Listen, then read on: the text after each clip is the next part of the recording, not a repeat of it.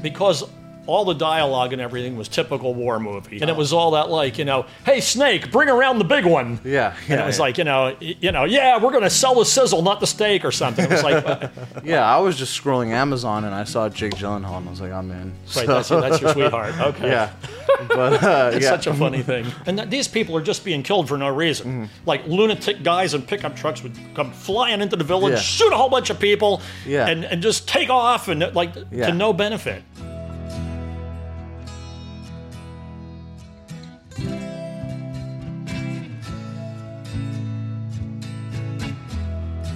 Hello and welcome to the Real Generation Gap. My name is Shane Schuldmeyer, And I'm Fred Satilli, and today we are reviewing Guy Ritchie's The Covenant.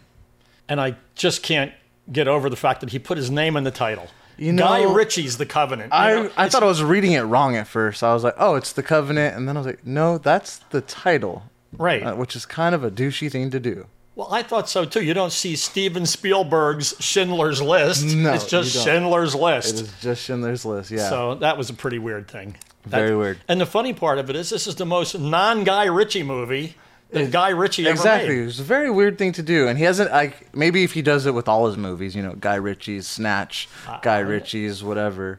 But no, this is the first movie he's done and done that he's done this, and uh, It'd be like the Beatles, Hey Jude. yeah, exactly. it's this, super this doesn't weird. work. Super weird. It doesn't work. So Guy Ritchie's The Covenant, Fred. What what were your initial thoughts on this movie? Well, the movie takes place in Afghanistan in 2018, and what I find, I love war movies, and you know that. Yeah, me too. Yeah. But the movies that take place in the Middle East now, they all seem to be focused on PTSD. Mm-hmm.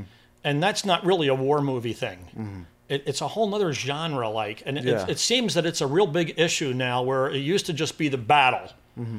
you know? So I, I was anticipating the PTSD thing, and there was a lot of PTSD stuff in it. He had Yeah. tremendous angst when he came home, Yeah. but it was a different kind of angst yeah. he had angst because he had to fulfill the covenant. Mm-hmm. He didn't have like horrible memories. He was full of horrible memories, but that wasn't what was driving this story. Yeah. And that's why I really liked it and I appreciated that. Okay. Yeah, my initial thoughts were um, I just threw on a movie in the background. I was hanging out, and uh, I love war movies, and I love Jake Gyllenhaal. Like, man, if I were- that's my man crush right there, Jake Gyllenhaal right there. Well, Yeah. he had that one movie where he was kind of crushy. I actually never seen that movie. Broke. You're talking about Brokeback Mountain. Yeah, right? I've never yeah. seen it, but uh, I do love me some Jake Gyllenhaal. Um, do you have a man crush? Huh? no. Man crush actor? No, you don't do that. No. Your generation's uh, But I was Too happy hetero, to or- I was happy to see that in common ground that Jason Momoa found his feminine side. okay, okay. but yeah, so I was like, Jake Gyllenhaal, I'll throw this movie on. Um, love war movies. Um, me and my roommate were just kicking it, watching it. Um, it was okay to me, you know. I love a good war movie. This just didn't touch me. It felt like it was uh, like fast paced, not a lot really happening.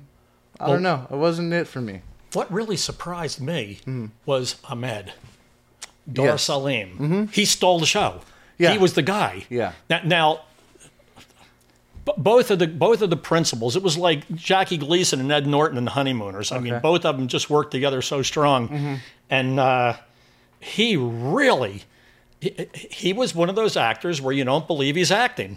Yeah. Yeah, there he- no, there he I, is. I agree with that. He was. I agree. It just You seemed thi- like a real guy doing a real thing in Yeah. a real place. I didn't see any acting. Yeah. And that's how good an actor he was. I was really impressed with him. And the writers that made that character, Mm-hmm. they really created a fantastic. This is one of those like writer and director and actor. Like it must have really come See, together. I didn't think it was that deep of writing. I thought the writing was eh. It was very predictable, but it was like, it was Well- cool. It was Well, it's it's true. In, in fact, I, I, ha- I put a thing in my notes. The the only real writing in the movie, like where there was like a philosophical moment, John Kenley, he confronts a colonel, and this is a bureaucracy moment, and he says he he had saved the colonel's life in another battle, yeah, so he says. yeah. That uh, that was like the best writing in the Right. whole movie for me. That I was like the real. He I like says, that. "I have a hook in me. Do you think I have a choice?" He Yeah. wants to go rescue his friend. Mm-hmm. He says, "I saved your life. You know, you're the kind of man who pays his debt. pay your debt. So his his debt to him was to help him Yeah. save Ahmed. Yeah. So basically, it's like the story of um, I have to trust this guy. The uh, Jake Gyllenhaal has to trust uh, the interpreter, and uh, but he doesn't trust him at first, and then he ends up saving his life a few times, and then in the end, is Jake Gyllenhaal going to save his life? You know, it's kind of like that's that's the and story. it was real And- do or die. I did like the aspect there was no love romance, there was no love story, there was no, you know, romantic plot. It was just kind of I don't want to say a bromance, but just like a, a bro story kind of. Yeah, yeah, but way Brothers of uh, War, it's a Brothers of covenant. War, yeah, Right, exactly. Right, right. Um, and I did the like the that. kind of trust that a soldier has to have in another Yes. soldier. Yeah. You, you, that, you have to depend on that guy. He has to depend Mm-hmm. on you. Your life depends on it. And it was a very dramatic movie that way. Yeah. Mm-hmm. It was so hopeless at so many points. You just, how are they ever going to get away with this or get through this? I mean, he dragged the man like 100 miles Mm-hmm. Yeah. through the desert. And I feel like a lot of, um, I want to say, post 9 11, Iraq, Afghanistan war movies, a lot of them are like, you know, America, we're there s- showing freedom, we're there for freedom. And I feel like this kind of stepped away from that.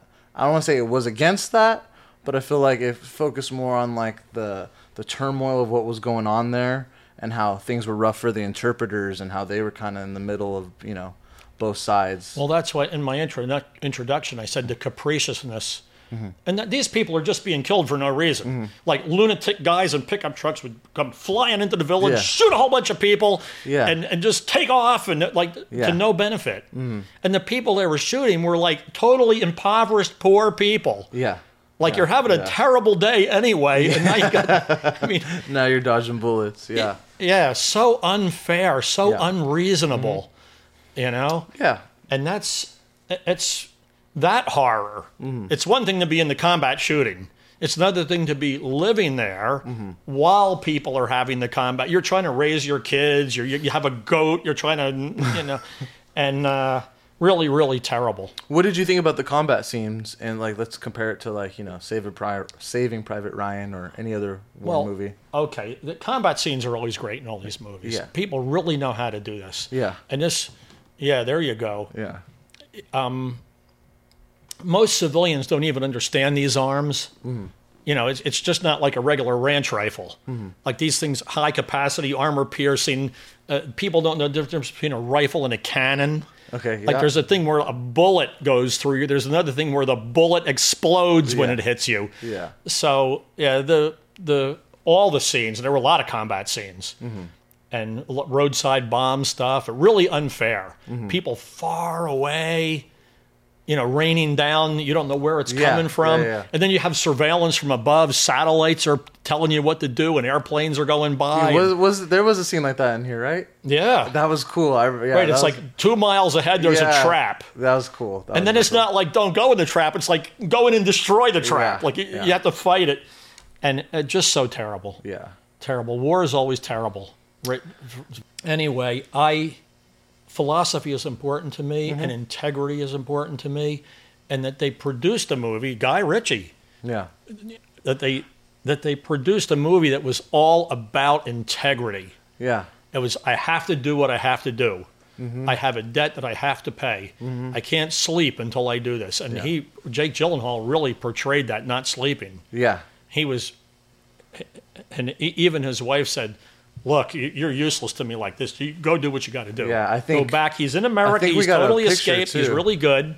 Everything's fine. He's got to go back. Yeah, I think we have a picture if Luke wants to pull it up where it shows him like on his first call trying to get over there and like in the second call and then he keeps trying to call and figure out how to get over there. Well, that was the next thing in the movie that really made that really There it is, yeah. And he starts drinking, yeah. right. yeah. Yeah, he he is the fact that he has to deal with the bureaucracy. So he goes to the to the soldiers and he says, "Look, I have to rescue this guy. He saved my life. He and his wife and child are in danger. That it, it, it- because they helped us. Yeah. because they helped us. Yeah. He- The guy could have just been like a regular Arab and been in the desert. and Nobody Yeah. would have known anything. But because he helped the Americans, now he was in trouble.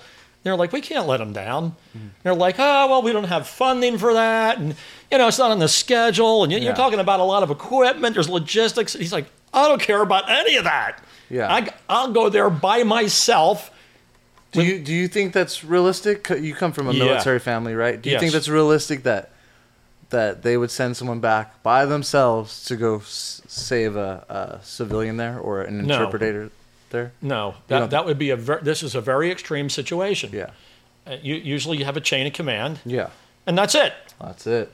So it, it was the drama of him overcoming the bureaucracy. First, he had to overcome being wounded. Then he had to overcome being rescued. Then he had to overcome all these things. And when he was at home in his beautiful home, Yeah, it which was- interestingly enough was in a desert here, Yeah. I thought that was kind of almost cruel. But anyway, he uh, he then had to overcome the bureaucracy. And I, I find that in our own lives now, we Hmm. are confronted with this even at the civilian level. You know, if, How if- so? well, if you need medical care, you go there. They schedule your appointment for four months later. Yeah. You, they- then a week before the appointment, they cancel the appointment. So Mm-hmm. And then you, show up on time for your you show up early for your appointment, and you don't get seen for like five hours late. Yeah, it, that, that's yeah. They're they're the medical people will call you two days before. Don't forget your appointment. The day before. Don't forget your appointment. Your appointment's in an hour. You're getting text. You're getting Yeah. stuff and everything like that. And then you show up. Yeah. And wait an hour and a half. It's- So he, but but that's. I'm whining about small potatoes. This guy had to rescue a family After being torn up him, himself. in, in the most hot war zone you could Yeah. possibly imagine, where you can't identify the enemy. You go in the town, everybody looks the same. yeah. You don't know if the guy sleeping there is going to pull a gun on you in 10 seconds or a baby is going to be holding a bomb or Yep. Mm-hmm. whatever it is. So it's so hazardous, so dangerous. And he's he's got to do it. Yeah. So it's a movie about integrity and honor and I like that. I like that a lot too. I like that a lot too. I think the movie was lacking something for me. I can't. I don't know what it is. I just wasn't super in it. I don't know. Huh. Yeah. I maybe the pace was a little too fast for me. I don't know, but it just wasn't it for me. You thought the pace was too fast. I'm thinking maybe that's it. I don't know. I really don't know. But for me, it was just kind of like an eh movie. I- okay. I, could do Fa- with it. I could do without it. fair. Well, it's not the great epic of all time. Yeah. Not nothing like that. It's not going to Yeah. go down in history or anything. Yeah. But uh, I didn't find any flaws with it. Okay. so I, I feel like because because all the dialogue and everything was typical war movie. Yeah, and I want to say there wasn't much dialogue. No. And Uh-huh. it was all that like, you know, hey Snake, bring around the big one. Yeah. yeah and it was yeah. like, you know, y- you know, yeah, we're gonna sell the sizzle, not the steak or something. It was like uh, like, okay, fine, fine. It was Yeah. a bunch of cliches and Yeah, you yeah. Mm-hmm. know, all soldier cliches and once again could be written by AI. And again, I feel like this was it was super different from a typical Guy Ritchie movie. Like I feel like dialogue is pretty heavy for him, or he plays with dialogue pretty fre- frequently. Well, I, I would I, f- I agree with that because Guy Ritchie movies are all over the place, kind of, and this was just a chronological day Mm-hmm. Yeah. Mm-hmm. one, day two, day three, day four. You march right to the very end of the movie. Yeah. There was no foreshadowing. Yeah. There was no flashbacks. No, yeah, Uh, yeah, I yeah. mean, he had a couple of nightmares here and there, but Yeah. Mm-hmm. th- that's to be expected. But uh, anyway, I I've kind of felt like I'll give it an eight. You- You're giving it an eight. Yeah, yeah. I didn't think Dang. it was the great of all time. You know, it wasn't. It wasn't That's The still Godfather a good grade though. That's but it was one I, I would watch it again okay. and and I would recommend it. Okay. So that's a recommendation. Everybody, wha- whatever you know, I, on the other hand, am go giving see it. Guy Ritchie's The Covenant. Guy Ritchie's The Covenant. I'm giving it a five point five. Okay. I was gonna go five, but then I'll give it a point five point five because I was entertained. Mm-hmm. So I needed to lean a little bit more towards you know the good side, but it was just I was super neutral about it. Could have done without it. Could have, you know, I enjoyed it. So It exceeded my expectations. did it. That's why I bumped the the rate. It was Okay. like at the end, I was like, boy, that was that was pretty darn good. Okay, cool. I hadn't. e-, So- Had you heard of this movie before it really before you re- release? I, I, I saw it in a preview from another movie. Okay. I saw a preview you Okay. know, a mo- month or two before, Okay. and I thought, well, I'll, I'll watch that. yeah, I was just scrolling Amazon and I saw Jake Gyllenhaal and I was like, I'm in. Right, So- that's, your, that's your sweetheart. Okay. yeah, but uh, It's yeah, such a funny thing. I'm going five point five. Okay. All right. Well, that's it. All right, thanks for watching The Real Generation Gap. Again, my name is Shane Schildmeyer. And I'm still Fred Satilli. He's still Fred. And uh, this has been The Covenant, Guy Ritchie's The Covenant. Thanks for watching The Real Generation Gap. As always, please like, comment, subscribe, leave us a comment. Let us know what you think of Fred's hair. Um, let us know what you think of The Covenant. Uh, check us out on Spotify if you don't ever want to, you know, watch the YouTube videos. And uh, we'll catch you there.